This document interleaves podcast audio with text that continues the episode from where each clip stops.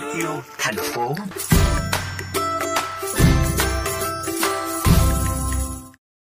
Các bạn thân mến, để chung tay bảo vệ môi trường, các bạn trẻ đã học tập nhiều mô hình hay trên thế giới, áp dụng phù hợp tại địa phương. Sáng kiến mang tên Zero Waste Community, cộng đồng không rác thải, được giới thiệu trong Thêm yêu thành phố hôm nay.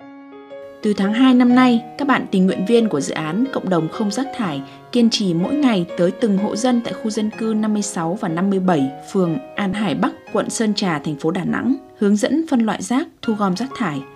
Trong đó có cả các em nhỏ trong khu phố tham gia hỗ trợ.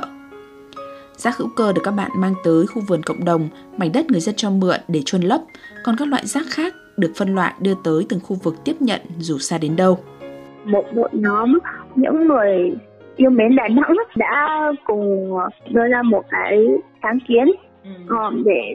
tìm cách giải pháp à, giải quyết cái vấn đề rác ở Đà Nẵng. Mặc dù Đà Nẵng có số dân ít hơn Hà Nội hay Sài Gòn nhưng cái bãi trôn lấp lý ở đây thì cũng đã đầy rồi và có những cái khu vực mà um, vấn đề rác cũng khá là nhức nhối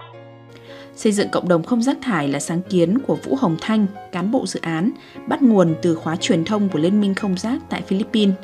Bạn đã được truyền cảm hứng xây dựng cộng đồng không rác ở thành phố Đà Nẵng khi ngay tại Cù Lao Chàm và Hội An cũng đã xây dựng được cộng đồng không rác.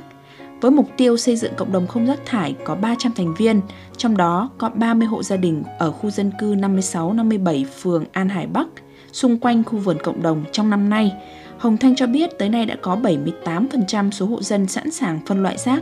22 hộ dân trong khu vực cam kết sẽ phân loại rác mỗi ngày. Ở cái giai đoạn bây giờ em đang nêu ra cái vấn đề uh, thực hành cái lối sống giảm rác và dần dần thì đến đến không rác Chúng cho các cái thành viên ở bên ngoài cái khu dân cư này. Tức là sau khi mà họ được biết đến cái mô hình này và họ biết cách thực hành này họ sẽ mang về cái nơi mà họ sinh sống để họ tìm cách triển khai cho phù hợp. Đấy cũng là lý do mà ở trong hoạt động dự án của em thì sẽ có rất nhiều hoạt động ừ, talk show hoặc là offline ở các địa điểm khác nhau ấy